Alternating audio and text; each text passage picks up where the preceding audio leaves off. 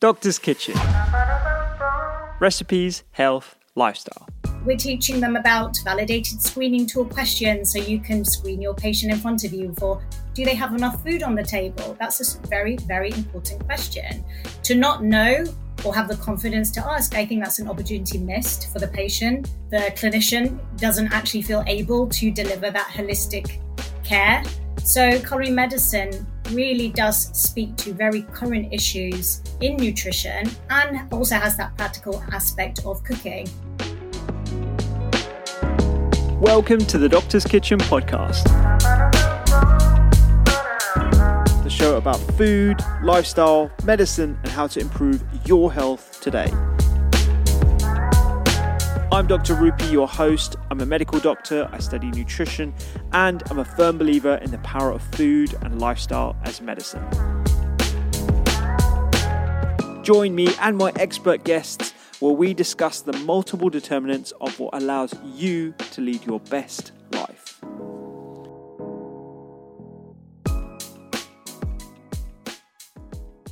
Today, I'm chatting with the directors of the non-profit Culinary Medicine UK who have been with me from the very start when I had the inspiration and aspiration to bring this method of teaching to the UK. If you've never heard of culinary medicine before, it's basically a method of teaching health and social care professionals nutrition science with hands on cooking and culinary skills. The Americans have been doing this for many years. We were really, really behind here in the UK.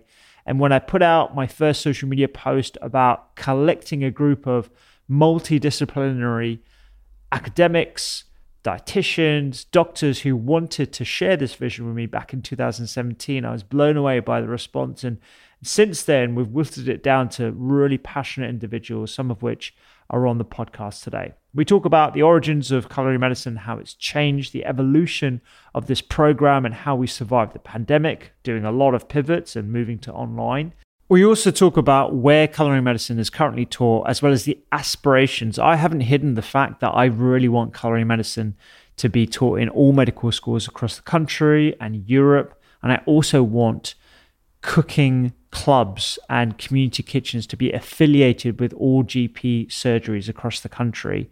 Essentially, what we do is we deliver evidence based, practical, and appropriate teaching to healthcare professionals on how to adapt nutrition advice for individuals with varying conditions, which is why it's so important to really capitalize on this vision of having it associated with GPs across the country. Not all GPs have the time or the inclination or the capacity to deliver this information, which is why it's so important that we take an MDT approach, multidisciplinary approach to this, taking into account cultures, skills, resources, personal preferences. These are all things that are very, very hard to do within an eight minute consultation, yet it is super, super important. If you've heard any podcast on this show, you will understand the value of food as medicine as well.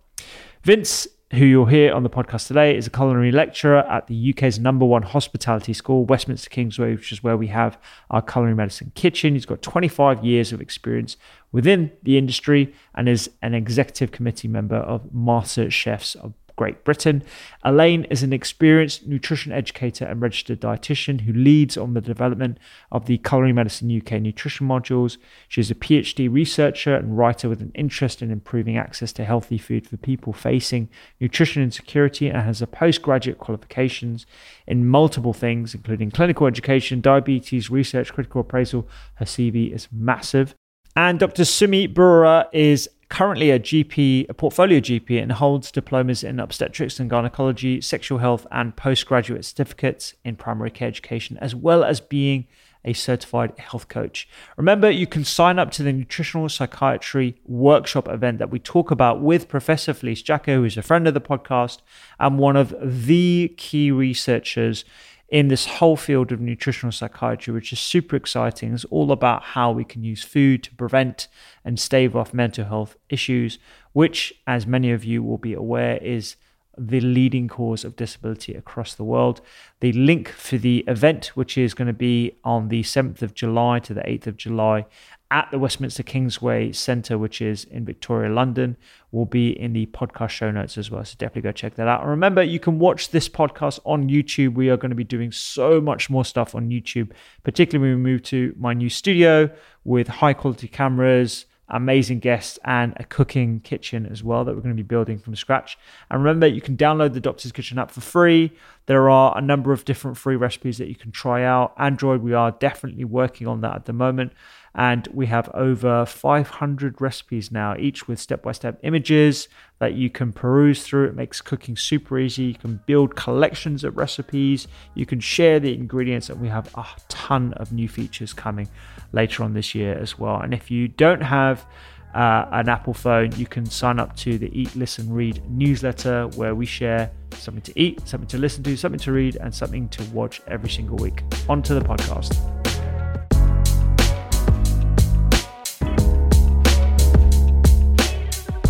Before we get started, here is a quick word from the people who make this podcast possible.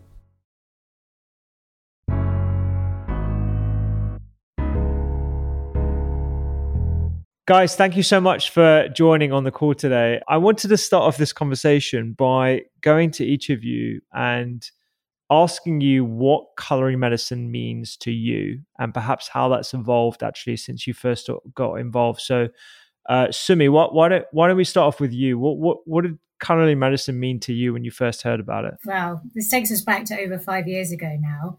And for me personally, it came from just a real curiosity to learn more about nutrition. Um, I was a doctor who didn't have very much nutrition training in my own medical education, and I wanted to feel more confident to be able to talk to my patients about nutrition. So when you first started talking about culinary medicine and you put a call out looking for medics who, or health professionals who are interested, I thought, that sounded right up my street. It was um, a learning need for myself. And given my own passion for prevention and my background in education, I was very excited to get involved with actually helping to deliver the course itself. And just very, very happy and proud of the achievements we've made. That now our course is running in UCL, my own medical school, in other medical schools, and we are slowly really help to change the face of medical education and how nutrition is delivered to help our patients. So that's how it began for us over five years ago. And um, we pivoted in different directions, but that's really stayed um, true to our initial mission. Yeah, yeah. Elaine, how about yourself? Because uh, because you were really sort of um, the the pivotal piece in in everything right at the start of the uh, the inception of the organization. Yeah, I mean, I, I think that I could really see the gaps in nutrition training from both my NHS role and uh, a role that I have teaching nutrition and medical education. So, as a dietitian working in diabetes, I'd frequently see people that hadn't had any nutrition education at all moving on to insulin therapy. And I think that, that we're a bit better now. But since working in medical education, I, I still have medical students asking me, do we really still have to talk about nutrition because my GP's told me that we only just we just give people the pharmacology treatment now. So there's a lot of work still to be done. And the reason I, I got involved with culinary medicine specifically, so I was teaching nutrition in Brighton and Sussex Medical School, but I really worried that lectures felt a bit detached from the clinical application of nutrition. And we discussed nutrients, but that seemed really detached from what people actually really eat. So by cooking, I think that, that it, it helps people to really relate to some of the challenges and opportunities and, and just have a better understanding of how nutrition can be translated. And it, it just inspires some deeper thinking on the subject, to talk about some of the nuances, to talk about some of the, the, the, the, difficulties that people have, just to take a, a wider sort of psychosocial, socioeconomic viewpoint on nutrition and, and thinking about what our role is a bit more deeply. And also, uh, it's a lot more fun than PowerPoint. um, and I, I think the social learning theory, learning through discussing with each other, and discussing some of the challenges and the reasons that, that people may be skeptical skeptical uh, about nutrition. I think that's really, really important. and it, yeah, I've enjoyed it. And just to echo what Sumi said, really is, is over the last five years, uh, we've made great strides in that area, uh, but still lots lots to be done. Yeah, chef, what about yourself? Yeah, so when I remember five years ago now, when you came into the college, just inquiring about uh, running this at Westminster Kingsway, where, where I'm based at the time, and uh, at the time I was trying to get this onto chef's curriculum because chefs don't learn about nutrition either. So when you came in, the timing couldn't have been better because I was like, brilliant, this is fantastic. We'll be able to finally uh, maybe work together and get something that's tangible for chefs as well, which is something that we are you know, working on the background. But yeah, it was uh, really exciting and just to get that opportunity to, because I bring something different, I suppose, to the team, I guess, in that sense, and just looking at the practical elements of cooking the simple dishes and like yourself, you some you, you make you've got some fantastic recipes. You're doing great stuff as well, Rupy, obviously. But and then just taking stuff and making it, trying to stick within the five pillars is what we've developed. Really, it's just something very simple, uh, tangible resources that people can use and really talk to their patients about. And it's been a lot of fun and a really interesting. It's been really interesting actually because I've learned so much about the medical world as well, and um, you know, meeting all these doctors and, and dietitians and uh, really opened up an amazing network for myself as well, actually. So it's been great. Yeah. Yeah. Yeah. I, I remember when I first came across culinary medicine myself, and I just thought the collection of having all these different practitioners in a room, all these different disciplines that are all involved in nutrition. And I think a lot of the times we do forget about the culinary element uh, or the practical element um, and what they were doing over in the states and and some other countries now was just so powerful. And when I went to see it myself, I just thought to myself, we have to try and do this in the UK and put it into medical schools. And meeting all you guys, you know, for over the last five years and working with you to evolve the course, evolve exactly what culinary medicine means, I think it's just been like one of the best privileges.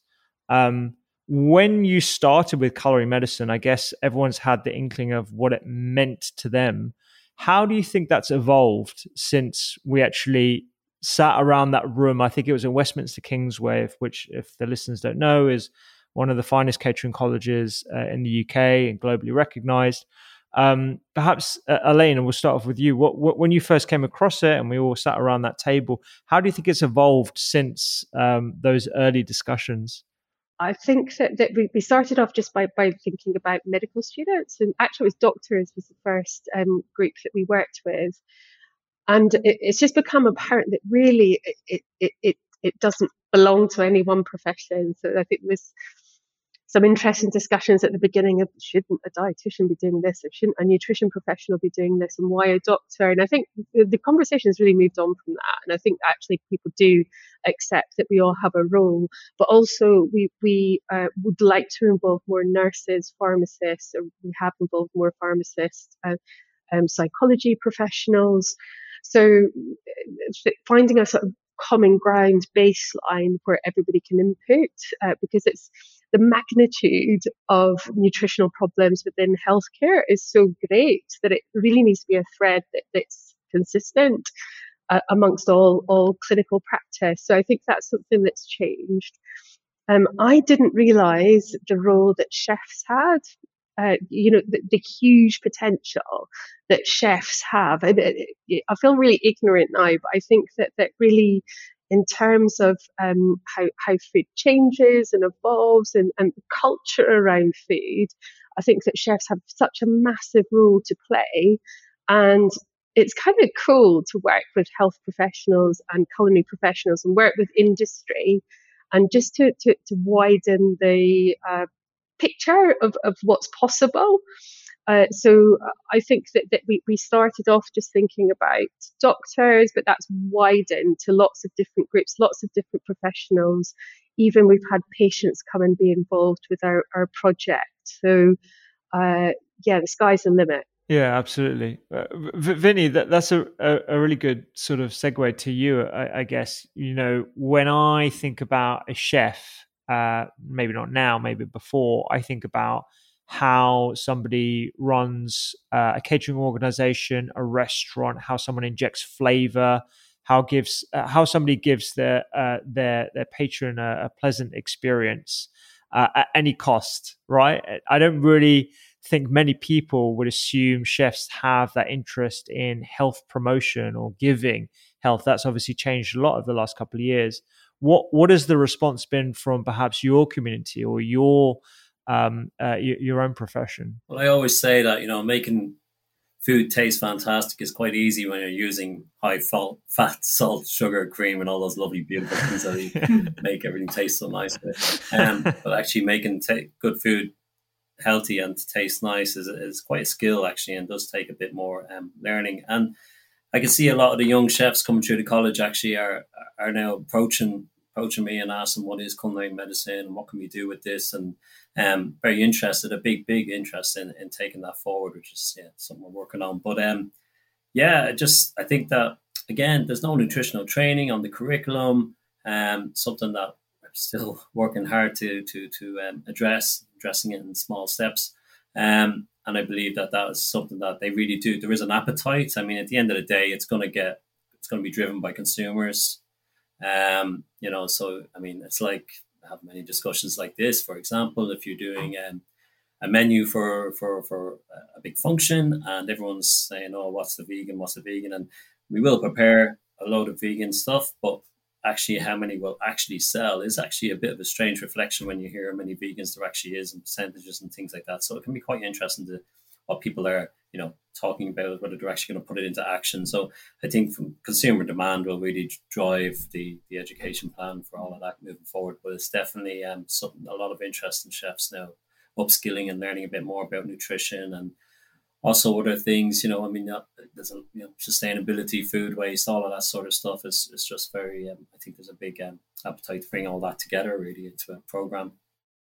We're also saying about the importance of policy because it's it, there is consumer driven, but there's also the policy from the top, yes. and what's actually being driven from the top about what is going to be on people's plates, and that also has such an impact. So I think we obviously we do recognise at culinary medicine there are so many different players in this, and we are an important piece of that puzzle. But this whole world of culinary medicine has opened up the importance of collaborating with the policymakers, with industry, with hospitality, with health professionals, because it's not just one organization or sector.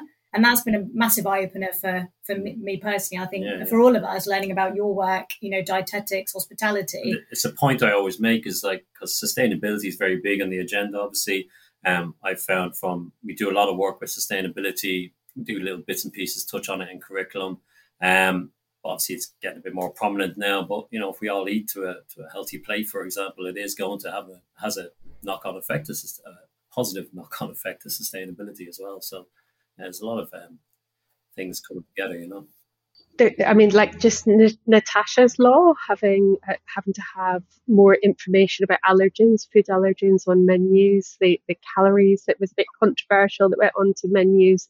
And yet, as you say, Vinny, I think that with um, the sustainability agenda, I think that that will come down eventually to talk more, to legislate more on, on what goes onto menus and, and how we label things. So, uh, I suppose we're ahead of the curve there and thinking thinking that through. And also, um, it's not just about healthy eating. So if you've got diabetes or irritable bowel syndrome or you have celiac disease, it's really important that you know what's in the food that you eat. Um, also, with with the role that chefs can have in product development, it's not just about what's in restaurants, but how do we reformulate foods that are in the supermarket as well. So I, I, guess that that's a little bit further than than uh, we we had originally planned to think about yeah, culinary medicine. And we started with health professionals, but I think it's all relevant. And, and speaking to that on the sort of consumer angle, so Rupy is part of really just making sure that health professionals know about our mission. We sadly didn't see five years ago um, our team hosting events such big educational events for health professionals, but that's a really wonderful avenue that we now have, especially now the pandemic is, you know, finishing off. People are really keen to meet, mingle, and there's no sort of greater way to connect than over delicious, healthy, nutritious food. Um, and we're seeing ourselves being really leading the way with changing the type of menu that you'll see at med- like events. So I think traditionally, any particularly medics listening, if you go to sort of educational meetings, usually you might find like you know your usual sandwich, lunch, crisps, and you know just the usual processed foods and, and you biscuits. just tea and biscuits. Um, and um, so it's been really exciting that you know we're now hosting events with other organisations, specifically making sure that our menu really reflects our values and creating a healthy nutrition and you know really delicious plates with the added value of having curry medicine and our experts discussing the ingredients like why is this a gut healthy menu why you know what, Yeah. what when you learn at the same time so food is a That's brilliant been- talking point And we've Yeah. been doing that actually at the college, which has been really helpful Yeah. for the students. So we can brief them, explain why we're doing what we're doing. I give them all the little bit of spiel about each dish and why why we're going to why we're creating it in that way, and it's creating a lot of excitement actually from the chef students. Yeah. It, it's it's really funny because working in medical education um, is very knowledge based. A lot of the competencies are knowledge based, and that's probably moved on a lot more since uh, Rupy and Sumi, you were at medical school. Uh, but I think that a lot of the conversation around nutrition it's about filling students' heads with facts about um, nutrition, but actually what we really want to do is change people's diets and change people's access to healthy food and, and give people more opportunities to eat appropriate healthy nutrition. So I think that, that that's where we're, we're headed. Yeah, definitely. This is certainly one of the bugbears that I have with uh, how nutrition is currently taught, if at all, in medical schools. And sorry to focus just on medical schools for a second again, but you know, it is very parrot learning. It's very fact based. It's not practical. And as soon as you assume the role of a practitioner, particularly a general practitioner in the, in the UK, you know you're tasked with motivating that person in front of you. You're tasked with behavior change. You're tasked with trying to make nutrition practical and it's hard. It is really hard to do and we're not equipped to do so and that's where i think culinary medicine really does fill a need uh, and and a massive gap in our education. And and so the practical elements of of cooking a lot of I was going to ask you, Sumi. You've probably heard a lot of skepticism from other medics about, okay, well, what, why is it important for a, a medical student or a, a, pharmacist or you know an undergraduate in an allied health professional uh, role to learn how to chop an onion uh, and you know combine it with flavors or whatever? Like, what, what, what are sort of the responses that you have uh, to, to to that sort of pessimism around culinary medicine and, and perhaps maybe the, the tide has shifted in the last couple of years in particular uh, uh, you know toward a, a more appreciative note ar- around the need for this kind of education. Yeah that's a, it's, a, it's a really poignant question actually and i think you're quite right. I think i think the skepticism has changed somewhat. Uh, i think maybe when we first started there was a lot of question marks misunderstanding? Are you saying that the doctors are going to teach their patients how to cook? Are you, you know, that's not practical. What are you trying to do? So I did spend more time, I think, before explaining. No, we're not suggesting that a doctor is going to go around and start cooking with the patient. Absolutely not. But I think just in the first instance, is the doctor even confident or equipped to even bring nutrition into the consultation? Does the doctor even have it on their radar? And the, the resounding answer was, well, even if they were interested, they weren't even sure how to. So I, you know, it's explaining that culinary medicine isn't, you know, just teaching your patients to cook, it's actually elevating the conversation around food into the consultation, having that confidence. Um, if you just come and watch one of the UCL medical student sessions where they're covering food insecurity, we're teaching them about validated screening tool questions so you can screen your patient in front of you for do they have enough food on the table? That's a very, very important question. To not know or have the confidence to ask, I think that's an opportunity missed for the patient. Um, the, the, the clinician doesn't actually feel able to deliver that holistic care. So, culinary medicine really does speak to very current issues um, in nutrition and also has that practical aspect of cooking. And I think I think maybe even once you said this, it's what I would say dissection is to anatomy, culinary medicine is to nutrition. You're getting students and practitioners in the kitchen handling food. And I would consider, and it has been the feedback, it's a value add. Not only are clinicians learning how to help their patients. They're actually learning how to take better care of themselves. And um, it's an energizing format and way to learn. And, and who says CPD can't be fun? Why can't you be gaining a skill, enjoying yourself in the kitchen, networking, talking about cases? Uh, I think it's brilliant. And the feedback really does support um, what we're trying to achieve with Colin Medicine. So so, so I was involved with some research looking at opinions of medical students and doctors in the UK. And in our own research, there's a paper that we published called Time for Nutrition. We found that 90% of people participating in that study uh, believed that nutrition was central and key part of medical practice. But when we asked that same group, okay, how confident do you feel in delivering nutrition education? Only a quarter felt confident, and only a quarter talks about nutrition once a month.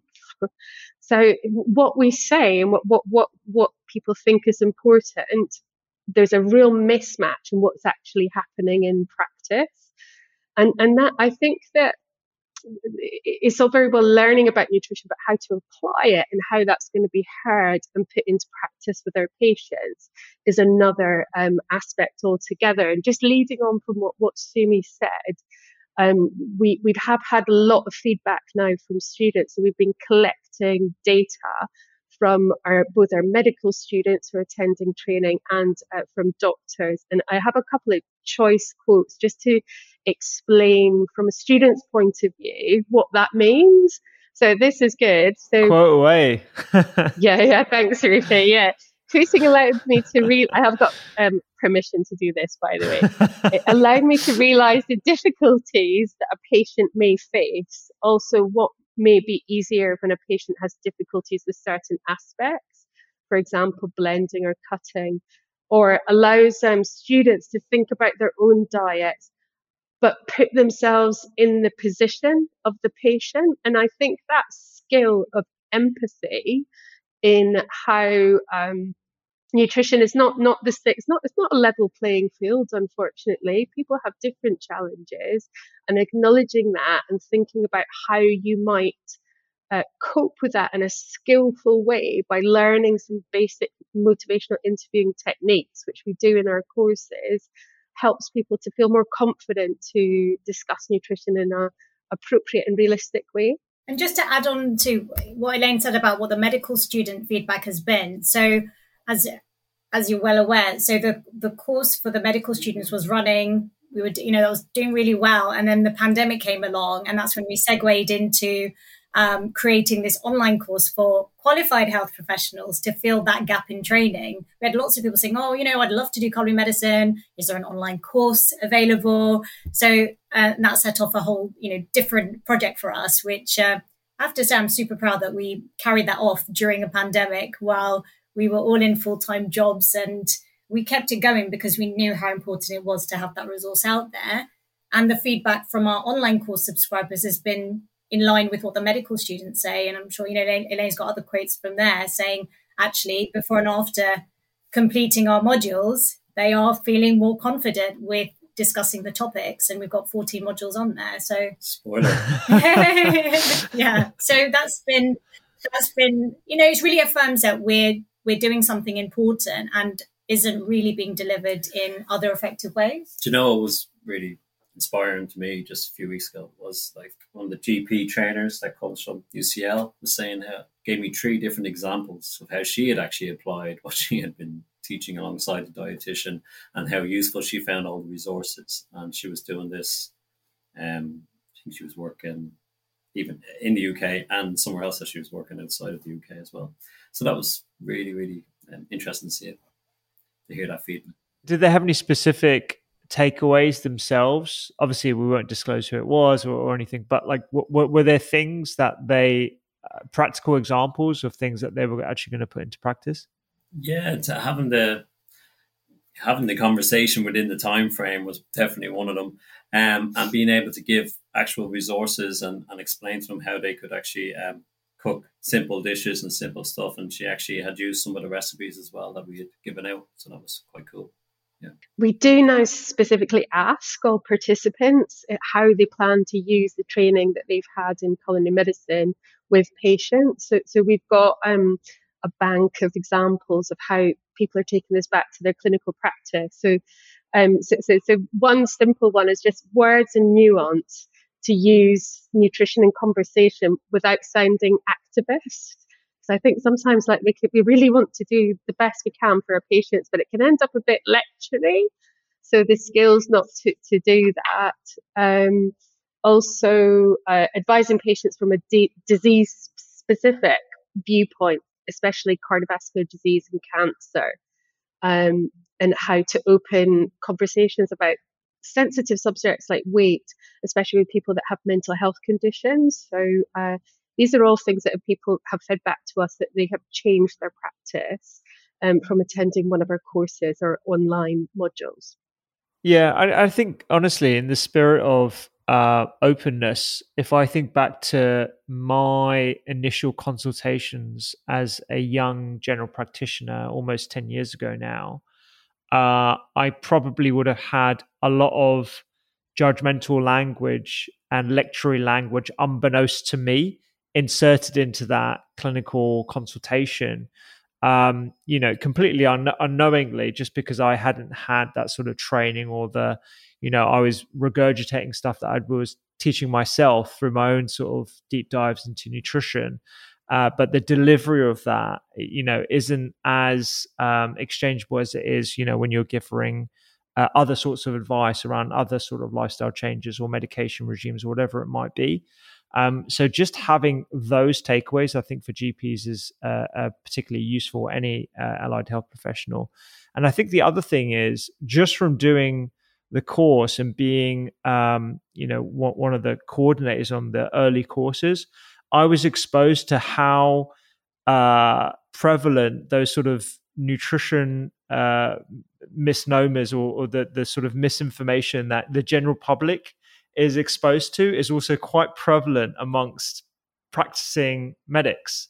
Um, and, you know, trying to disentangle where they got the information from, what led to that sort of belief, I, I, I was pretty eye opening for me um, because everyone I think believe uh, has strong beliefs about um, nutrition themselves that are the product of a lot of the experiences, a lot of the headlines, that their own personal journeys. You know that led to uh, to to sort of give advice from that sort of authoritative position. I wonder, Elaine, if that's something that you might have come across yourself in uh, in, in some of the. Uh, hundred percent. Yeah. A hundred percent. And and you know the interesting thing about some of the uh, we teach nutrition in, in two different medical schools. For UCL Medical School, it's, it's actually delivered to the whole cohort. So everybody who goes to UCL Medical School has one day session with us in the kitchen learning about culinary medicine. So we're not preaching to the converted. These are not people that have said, okay, I want to do culinary medicine today these are people who come with, you know, quite a lot of skepticism and many biases as well. So it's really important to, to have that honest discussion around people's different biases and viewpoints on nutrition because uh, you know we have we have to be reduce our bias when, when we're thinking about patients our most popular module now, which I'm really proud of because it's a, it's something that's really close to my heart, is our module on food insecurity. And obviously, it's, it's so relevant, isn't it, at this time when we're facing a cost of living crisis. But, uh, you know, it's not as simple as just getting a textbook and saying, here's what I've learned about nutrition, or this is what I've applied to myself. And so I'll just share my diet and then somebody can follow that. Like it really takes a lot of skill and unpicking um, in order to really relate to patients or, or, or to find something that's very tangible that people can address. And just to add to what Elaine was saying, we have, we especially myself, working in general practice, the way things are at the moment, we don't want to overburden health practitioners. We don't want to add another thing to their list. I know GPs, they'll have QOF, they'll have medication reviews, they'll have a patient coming in with three things. And that was something that I was really keen to avoid with our course, making it complicated. We actually want to demystify the various, you know, the sea of misinformation out there. So to that end, the culinary medicine course and the course writers are experts. They've done the hard work. They've presented the, the presentations and lessons in a easy to understand format. And the value add, particularly with the online course, is that the resources have been vetted. We've looked at the best resources that you can then share with your patient so that it doesn't have to be a, a difficulty. It's something that you're like, right, I know, I know what to help my patient with. I know where to signpost them. The very fact that clinicians are now actually bringing food or you know, just even trying to help somebody who's facing food insecurity, as far as we're concerned, that's a massive gain, and we're doing the right thing. Um, even if, say, another hundred practitioners are speaking about food insecurity with their patients who need it, that's helping a whole community. So I think making it easy for practitioners to access that information and have those resources has been really key and um, an area that we're keen to keep developing our bank of resources. So to make it easy for practitioners to do that. And uh, just playing devil's advocate here, Sumi, you know, f- for the number of um, medics who are interested in the subject, there's going to be the mon- majority, I would say, who are perhaps less interested in it, in it today, just as a product of not being taught about the importance of it at medical school and then that leads to a lot of dissatisfaction amongst a lot of patient groups right? So you've got some patients who are like well my my doctor didn't tell me anything about this. No nurse no doctor no one has talked to me about diet and they're just trying to push pills on me. And the reverse probably as well of a patient who wants a pharmaceutical or a sort of quote unquote harder intervention than the softer lifestyle stuff that they're being promoted uh, by their practitioner how, how do you reconcile with those seemingly opposite uh, camps? And I'm, I'm sure you probably come across this in, in your own practice as a, as a partner. Yeah, so I think it's about raising raising awareness. So you know, I'm a very traditional medic in the way that I've been trained. I've done, you know, my diplomas are in all the very traditional topics. Nutrition came out, like you said, a genuine curiosity and interest. I've always been passionate about prevention a lot of the work we do in NHS, it's a lot of firefighting simply because we are time strapped. Having said that, um, as Elaine said, we are having medical students on our course who didn't sign up for culinary medicine. They are, it's a compulsory part of their training. And even then, the feedback still supports that it's positive for them. They're learning, they're coming across things that they hadn't even thought about. Um, so I believe it is about raising awareness. And in terms of really facing the skeptics. You can't again again force feed um, this to people, but I think having the events that we're doing, lots of different people come who are not that interested, but oh, okay, I'm interested. I'll, I'll just see what's what, what, it's about, even if I'm skeptical. And then actually, when they actually speak to us or they hear from other people who've done it and what it's about. Even they are interested. I was having a conversation at sort of the London Wide Medical Committee, which is an annual conference of general practitioners, and I met quite a few other GPs who have a portfolio career, um, working frontline GP, but also interested in different areas. And they were quite interested in what, what we're doing, but they hadn't they hadn't heard about culinary medicine. So it was quite interesting to hear their feedback. It's like, oh, actually, I would I would have been quite interested. Again, it, it's a it's a time factor. So I, I strongly feel that if the sea of change is towards prevention, training health professionals will be at the should be at the heart of that and making this compulsory instead of you know forward thinking medical schools incorporating it is something that you know the higher you know health education england and nhs england will advocate for this to be more widely available and perhaps part permanent part of the medical curriculum which is what we had been aiming for from the start. So it's taken a it's taking time to get there but there is that shift. And I think more and more practitioners are interested, um, seeing how it can affect their their patients, their population. It's really, really key that we address these factors. We, we do we do have some evidence that things are changing. So we always ask medical students if they've witnessed any discussions on nutrition from the, the doctors that they spend time with or health professionals they spend time with. And when we started this, it was a definite no, no, no, never, never heard anybody talk about food or nutrition, never ever. And that has really changed. It's really noticeable. Uh, that, that they could give a lot more examples of where they're seeing this being applied in practice. Um, and also, uh, we, have had reports from doctors that are working in clinical practice that have had medical students attend our training and then go back out and speak to the doctors that they're working with. Oh, hey, like, you know, just on this course, it was really interesting. Do you include nutrition in your consultations? And I've got this tool that I use, which is a five minute conversation on nutrition. Um, so uh, slowly, slowly, the word is getting out, and and it, it, it, we're we're not unique in this. This is this is just following a well established evidence base of the role of nutrition in life in chronic disease management and prevention. One of the things that I think we mentioned earlier is this um, uh, focus on food insecurity. It's great to know that the that that particular course is so well received, and I think part of the issue um, is yeah, there is the the inability of accessing certain foods, but I think it's also that culinary confidence piece, and this is where I think Chef uh, Vinny and and your, your colleagues are so pivotal because it's around finding the use cases for the perhaps cheaper, more accessible food, and actually still creating something that's delicious and good for you as well. I, I wonder if you could give us some of your thoughts on how you know you've created those budget meals as well as being sensitive to the the cultural variation in the patients that we have uh, across urban environments but also across the country yeah so i mean first thing is we look at accessible ingredients so you know we start talking about tint we talk a lot about tint and frozen product and that and we, we have a lot of discussions on that and we kind of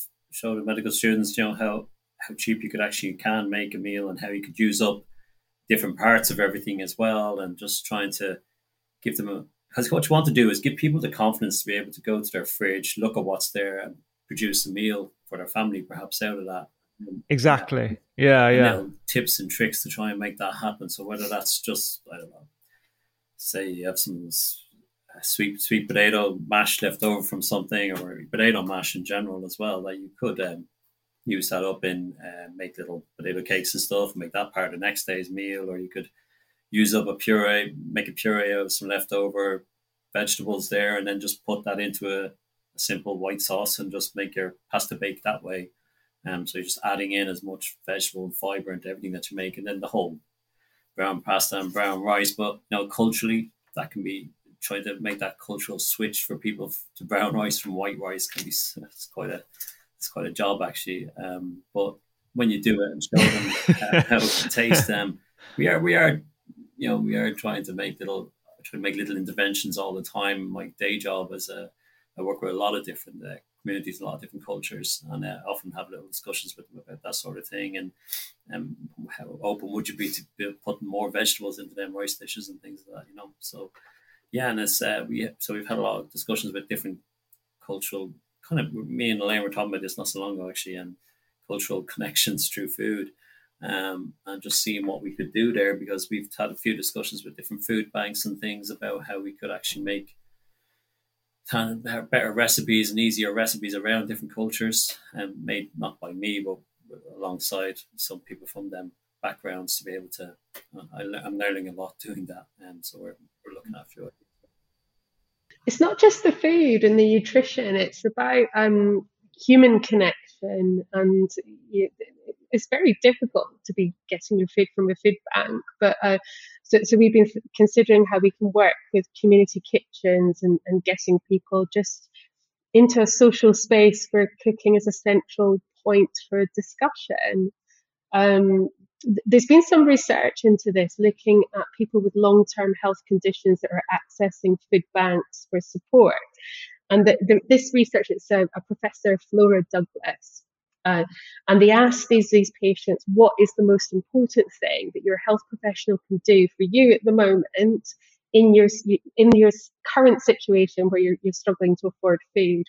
And the most important thing that they mentioned was that they listen and you know that that kind of blew me away actually is actually what, what they wanted is what for health professionals to to know what they're facing to not feel judged and not to have to hide the situation that they're in um, and also um, because they weren't able to eat they were missing medication. So we prescribe medication and say have this with food. Um, and, and so many people just weren't able to take the tablets or didn't know how to do this because they couldn't access the food that they normally ate.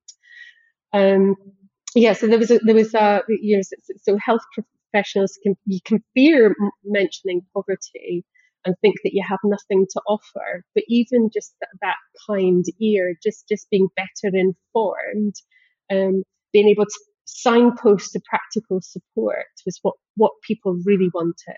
Yeah, it's it's really interesting that I think as I've developed clinical maturity, and I've got a long way to go, I think, over the next couple of decades of, of practice, but I've become a little bit more uh, confident in just the simple act of listening as a therapeutic tool. And and you know, I, I mean, a silly example, uh, even at home, sometimes when I offload to my partner, I don't want a solution. I just want her to listen.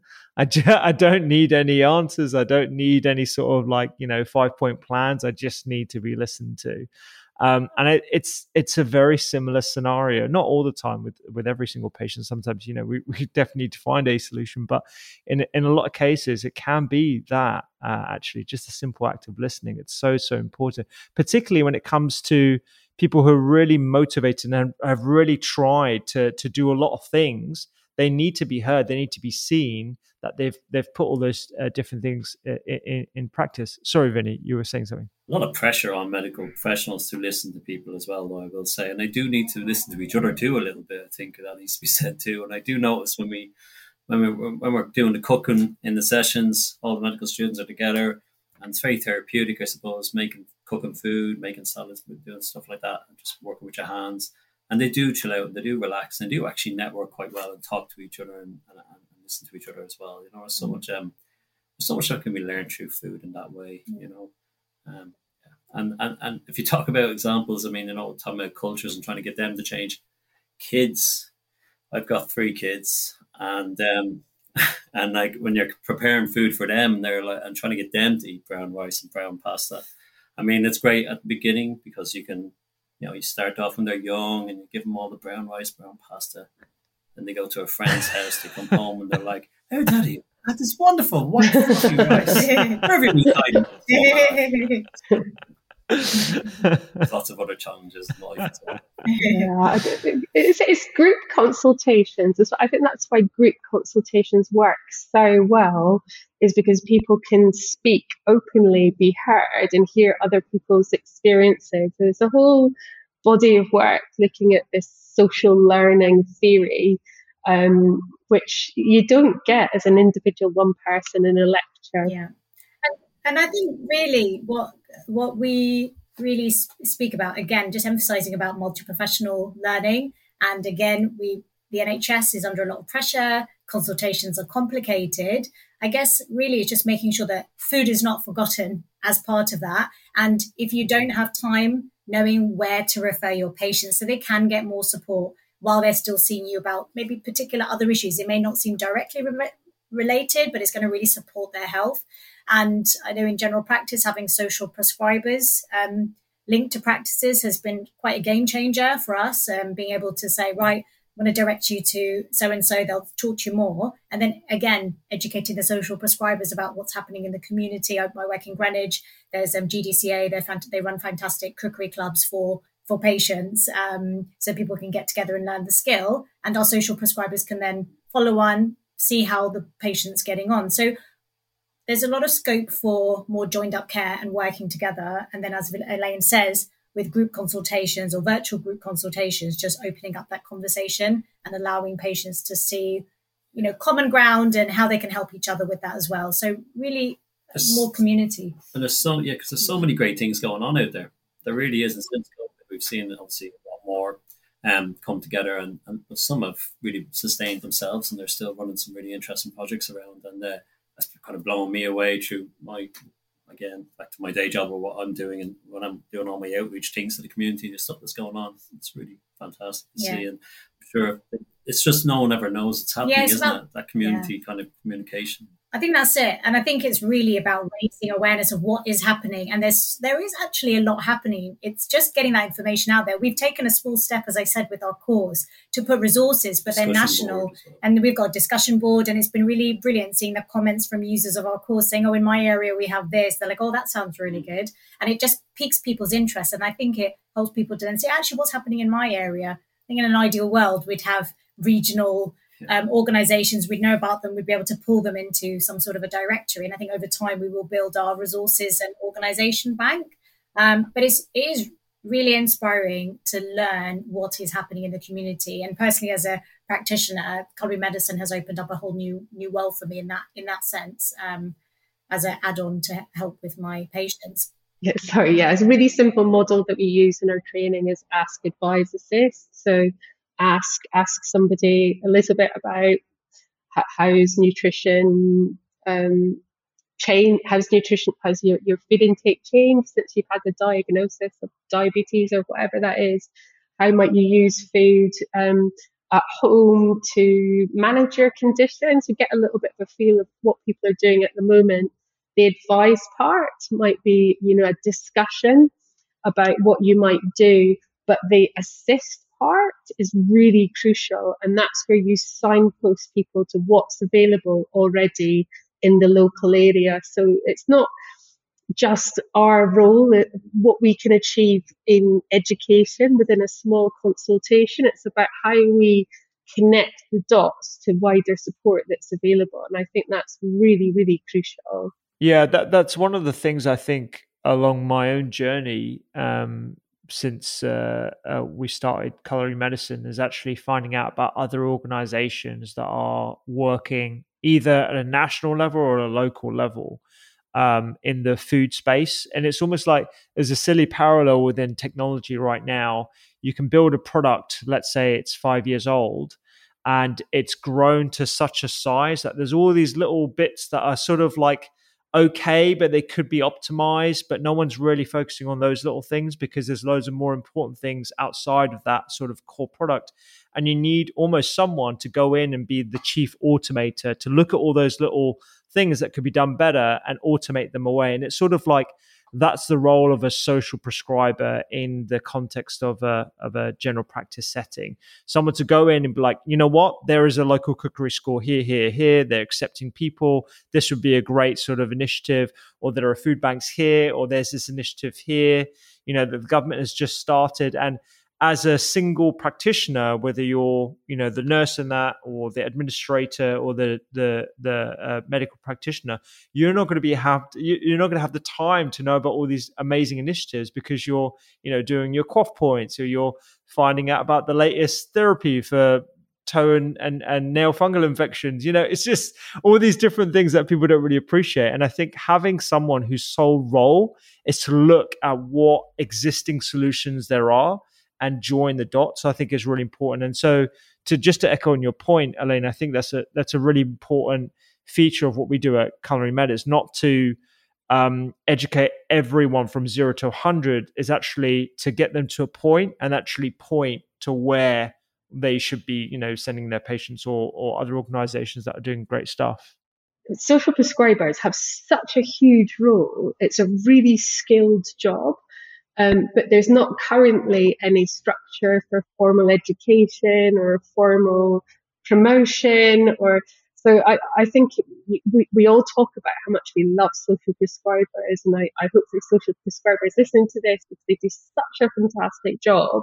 But I think we really need to honour that and, and help them to, to progress their careers in a way that would be similar to other NHS staff. Mm, yeah, yeah, absolutely. Um, and when you think about culinary medicine, of like, Sumi, you were talking about the journey that we've been on thus far. You know, it started off in I, I can't remember where it was, like a little coffee store.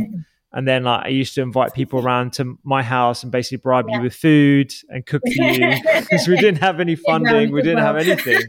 Uh, yeah, it was just like loads of everyone just working out of hours, which we've been, we haven't for a long time. I think it's time we started up again every. every I know it's been a while. well, you got Chef Vinny now, so he's taken over that role. Um, but you know, and and it's still like a, a ragtail sort of rickety organization that we just kind of kind of piece together and keep going because you know everyone's got this shared vision and passion. But like what are the the key milestones to me that you could sort of summarize for the listener who's not come across culinary med before what we've done in the uk at least and uh, and maybe we can go on to like you know what we're doing imminently and then perhaps what the future of cm looks like. Yeah. So so our very first um, in-person culinary medicine training was in february 2018 we'd got together a few months before this this small team of passionate individuals from different areas from dietetics medicine psychology research who re on board with this concept of culinary medicine. Somehow you know, we got this amazing college involved, Westminster Kingsway, you know, UK's number one hospitality school. So I think that was a real, really, really lucky piece of this puzzle. And I think if we didn't have an institution like Westminster Kingsway, I'm not, I just don't think we would, we could have carried on as we did. So we were very fortunate to have those contacts and supporters behind us here. And um, that pilot went incredibly well. And from there on, we've been able to develop the curriculum, um, embedded within medical schools. As Elaine says, we've got Bristol and UCL who are still running to this day. And then in between, um, let's not forget, for two to three years, we've been in a global health pandemic. And um, it's credit to the team that that didn't that didn't stop us actually, which I find remarkable. Um, and we're very fortunate that we get you know support and, and, and grants to create this online course as well. So it's over 21 hours of CPD learning, again, to fill that gap in training for qualified health professionals. And at this stage, we were really championing multi professional learning, inclusive learning. So, um, ideally suited to you know, busy clinician, a GP, also suited to other health practitioners and social prescribers may wish to read about it and learn on our course. And being able to create culinary medicine in an online format was quite crucial, I think, to to sort of stay relevant because it wasn't possible to run courses in the kitchen. And um, and credit to the team for being able to pivot because during the pandemic, almost overnight, we went from having medical students coming into the kitchen to mm. suddenly going online. And actually, probably Vin, Vin probably the best person to explain because it was really just kind of putting things together. And yeah. I remember you saying about um, what you did. Yeah, we had to. Uh, I mean, I didn't have a chance to go out get any fancy cameras or anything either. So there was all sorts of balancing going on, on my iPad, um, and we are trying to just do and cook along in the kitchen and stuff. Um, and then we had luckily had made started making some videos as well, so we were able to share some of the videos and then just discuss, you know, any barriers you may come across with the patients and things like that from a practical food point of view. That was kind of the best that we could do. But what did happen was a lot of people actually um, would we would then send them the recipes, and they were making the stuff at home, and they were taking pictures and putting it up on social media and tagging us and stuff. So it was quite cool. And that's it's it was so funny. That the last the last social event I went to before lockdown was the opening of our community our kitchen our teaching kitchen which is at Westminster Kingsway. Yeah. So it's like yeah we're open. No we're closed. And then the next me and Vinny were teaching the next week online, and he sent me a picture of his setup with his camera, which was his iPad just sellotaped to the side of a crate. It was really high tech. it's, you know, like uh, learning, learning on our feet.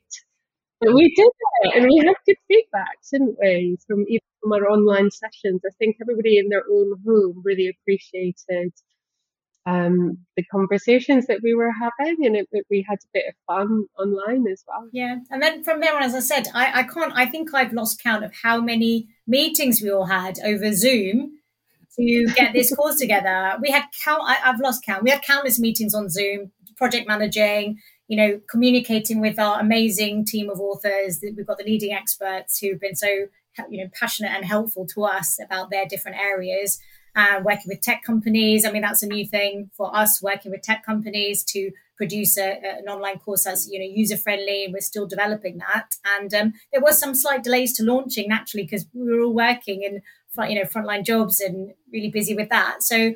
Um, we did eventually launch our online course in September of 2022. Yeah, so that was at BSLM. So that was a really proud moment for us. We were sponsoring the uh, British Society of Lifestyle Medicine um, annual conference, uh, and we were so delighted with the positive yeah. reception re- received, and so so many practitioners, you know, came to speak to us to say that you know they really loved what we were doing and were so excited to engage with the course. So that was a, a, you know major major major milestone for us to actually finally launch that course and keep the medical student training going and growing our team. So you know, we've Elaine, Elaine's been a powerhouse. We've got we've got other dietitians who are now um, running the teaching programs in, in the country. Other chefs who are now involved with delivering the teaching. And um, we are just having a meeting the other week about what's going to happen in the in the next academic year. Uh, nice for me. I'm going to be able to teach my old alma mater at UCL, so I'm excited about that. And um, you know, we've got you know more exciting events and um, CPD opportunities as well. So um, can, we can talk. There's there's lots there's lots going on. It's very exciting. So we're still here. We're growing.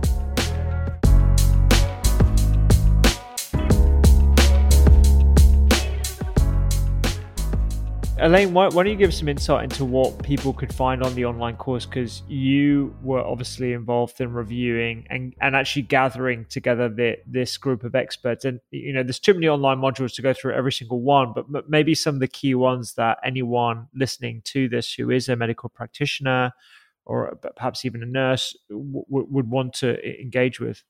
Yeah, sure. So um, it's uh, specific to different medical conditions, type 2 diabetes, uh, weight and health pediatric module.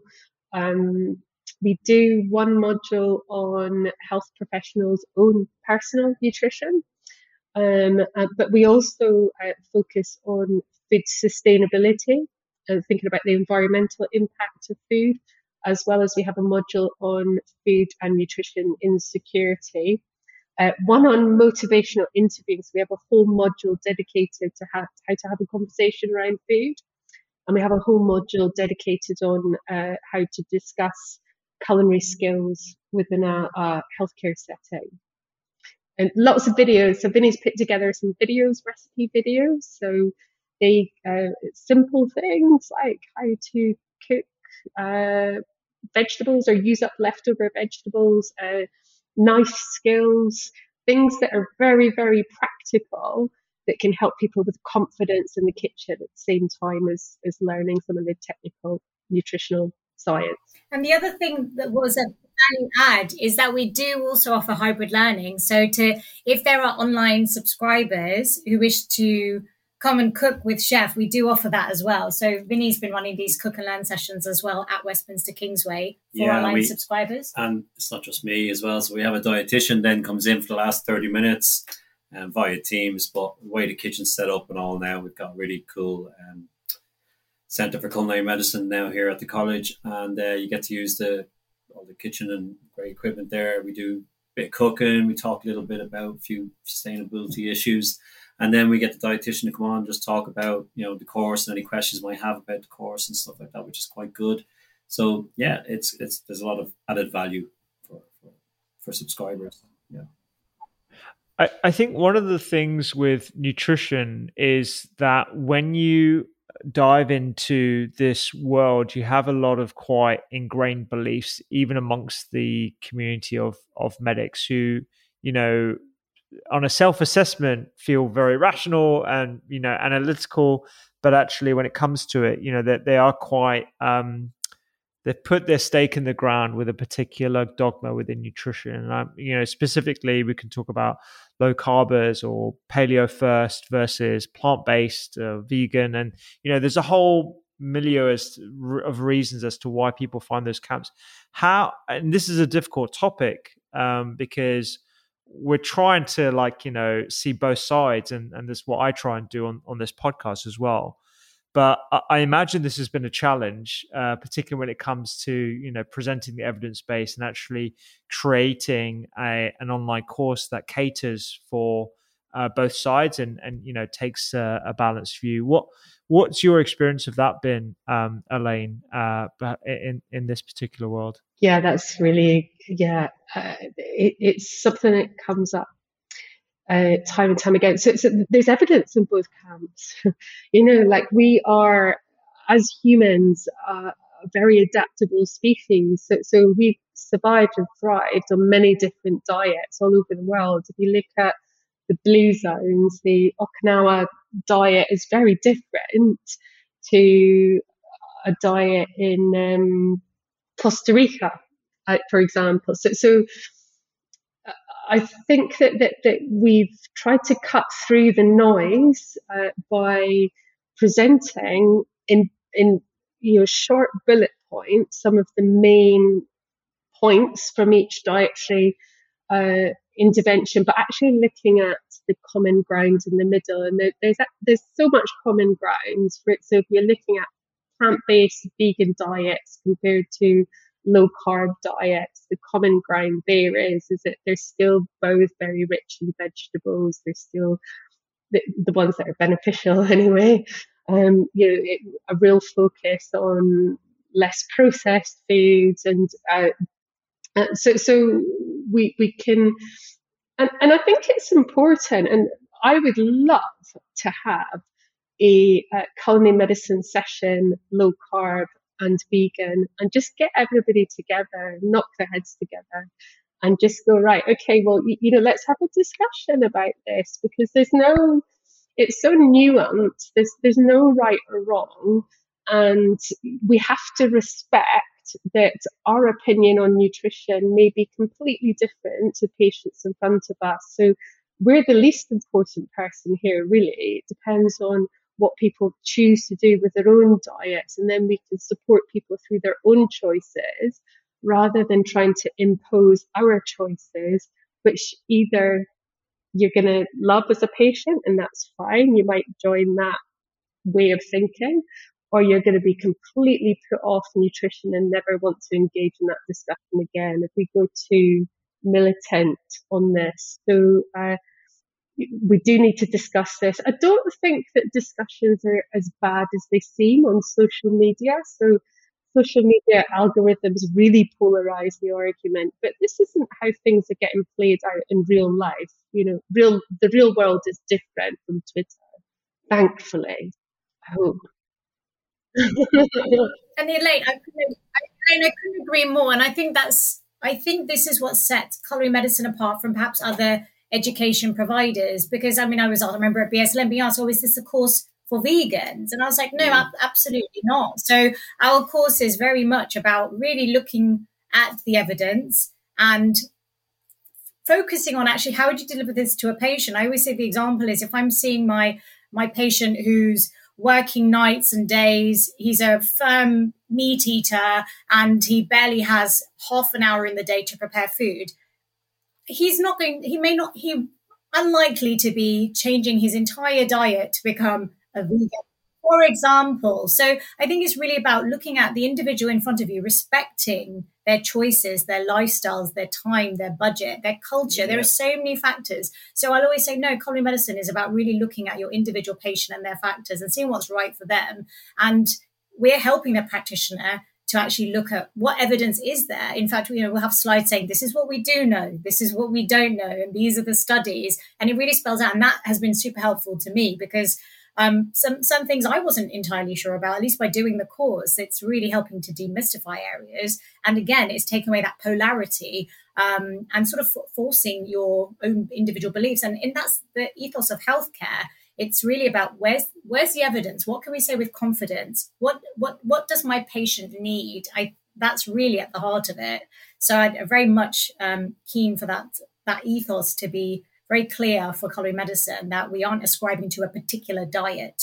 We're just looking at what's the right diet and nutrition advice for your patient who's in front of you. I think that's really key.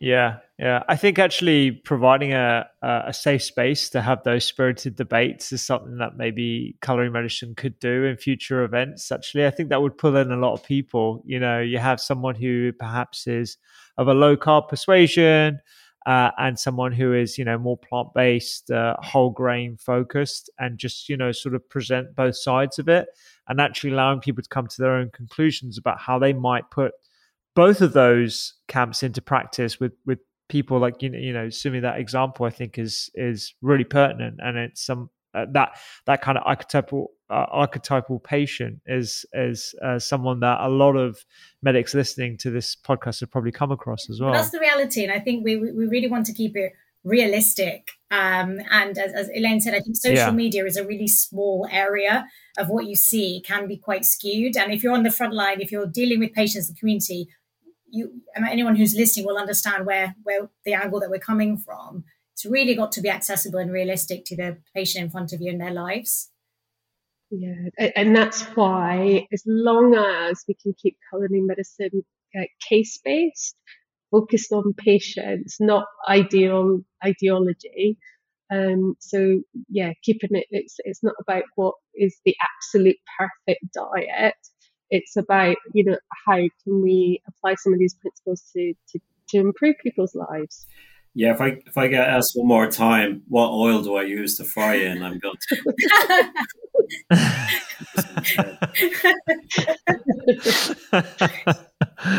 like what oil do you fry in? we're not deep frying. It's okay. We're just pan frying a bit of fish. It's going to be okay. That's sunflower oil. Uh, cheerful. you have to cut that out. You have to cut that out. well, we've got um, uh, the summer school coming up, uh, which is going to yes. be in July. So if people are listening to this after July, unfortunately, it's it's it's past. But we've got a summer school. So what what Sumi, why don't you tell us a bit about that two day um, uh, workshop? Yeah, so we're, we're super excited. So, as I said, I couldn't have imagined five years ago that we'd be sitting here talking to you about collaborating with you know international leading experts in their fields and having such a you know like an exciting union like this. So we um, held a one day introduction to nutritional psychiatry in October at Westminster Kingsway, and we were hosting the Food and Mood Centre from Australia, led by Professor Professor Felice who you know well. She's been a guest on your podcast as well. Absolutely brilliant um, researcher, speaker, and um, her team, including um, Tetyana Rocks, who's uh, got a dietetics background as well, and um, Chef Vinny and his team were um, providing the culinary medicine uh, demonstrations to tie it all together.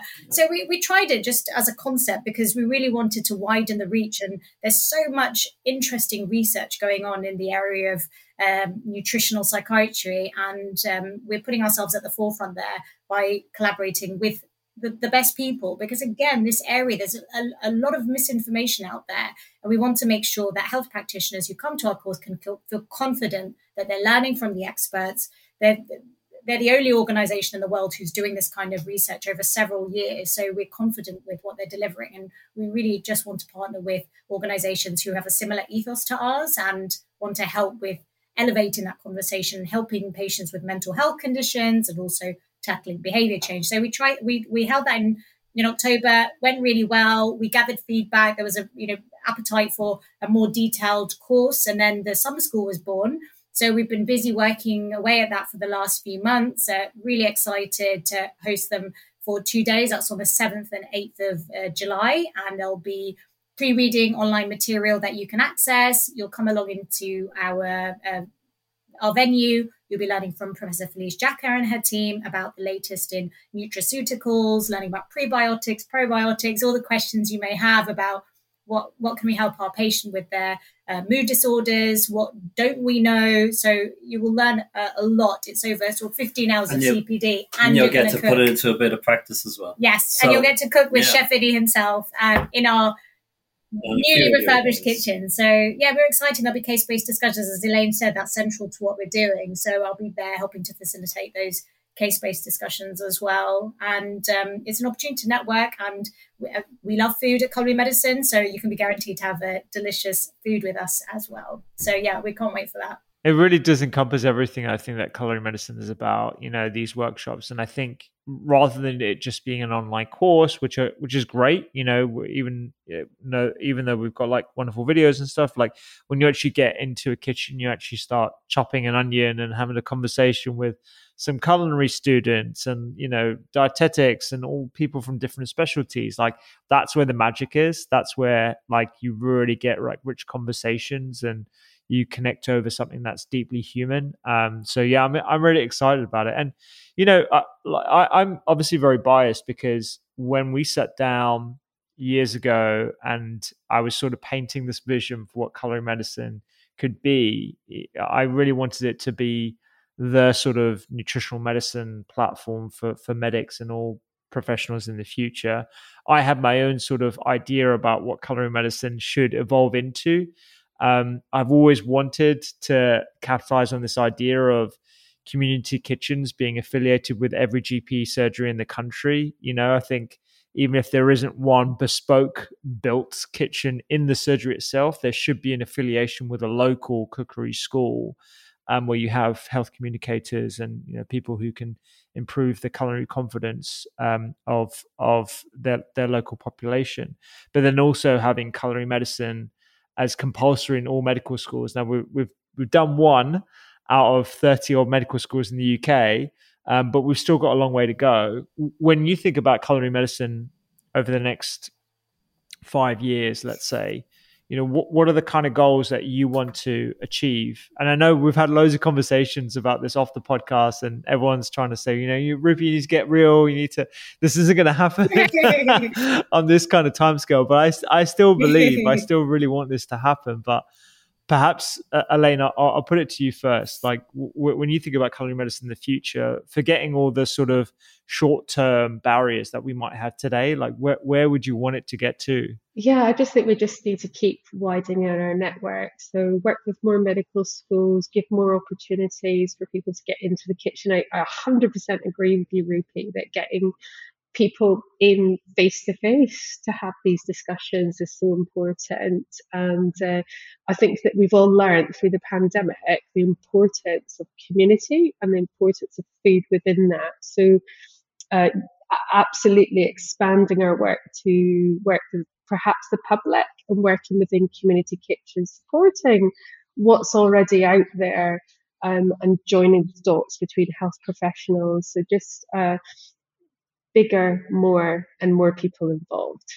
So, culinary medicine in the next five years. So, I want us to cement what we're already doing, um, growing the medical student population and their education. Um, it's taken a longer time than any of us had thought five years ago.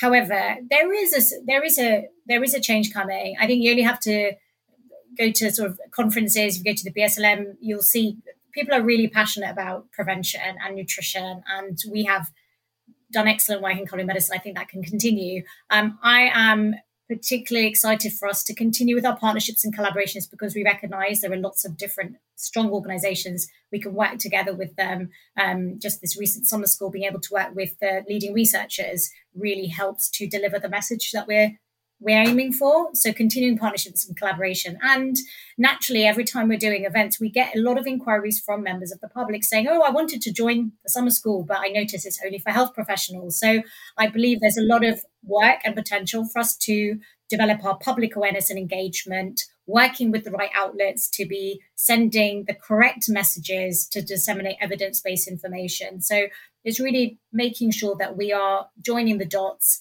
and putting out the right information to to sync with health professional education and public awareness. I, I think that would be um, ideal for us. And I think, given how we've established ourselves, I feel Culinary Medicine UK are ideally suited to be able to deliver on that. So it's a question really of time, organization, and really getting the support and investment from key organizations. So hopefully, in the next 12 months, we, we will be able to make some changes towards that as well.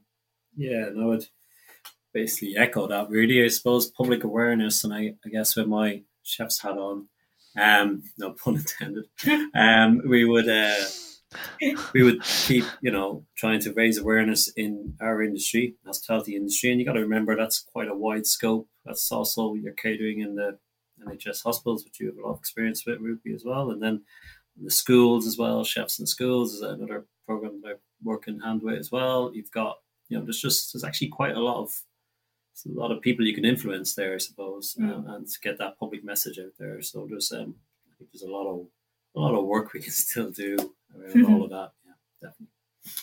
That's what I hope to see. Is uh... absolutely. Yeah, I think. Uh, yeah, my my uh, opinion is that there's just so much potential with culinary medicine and and the work that thus thus far has been completed, and what it requires is like ruthless focus to achieve those goals. And I think, you know, having a clear focus on um, the medical education side or the workshop side, the industry side, like w- choosing just one of those as the team is so small and nimble, like that's probably going to be the secret sauce to success. And then once you've succeeded in that particular area, then moving wider and casting the net wider.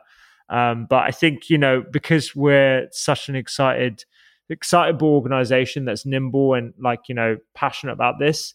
It's quite easy to do multiple different things at once and just say yes to a lot of things. Whereas actually we need like relentless focus, and that's something that you know has been my experience in my, in my own sort of professional life as well. Um, but yeah, like I just thinking back a, about like how much we we have achieved uh, is, awesome, and it's you know because of the passion within this organization. So look, it's been brilliant chatting about it and reminiscing on on uh, how it all started, and I'm super excited about the next couple of years. And we should definitely jump on the pod again uh, to to sort of fill in people with how they can potentially get involved as well, and if there are any opportunities in that domain.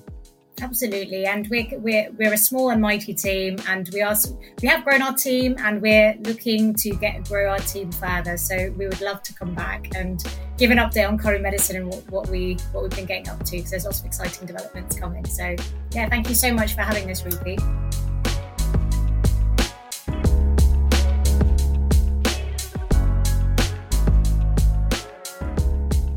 Thank you so much for listening to this week's episode of the Doctor's Kitchen podcast. Remember, if you're interested and are a health professional who uh, wants to learn more about nutritional psychiatry, the link for that two day workshop event is in the link in the podcast copy. And remember, you can sign up for the Eat, Listen, Read newsletter, which and every week I send you a recipe, something to listen to, something to read that will help you have a healthier, happier week. I will see you here next time.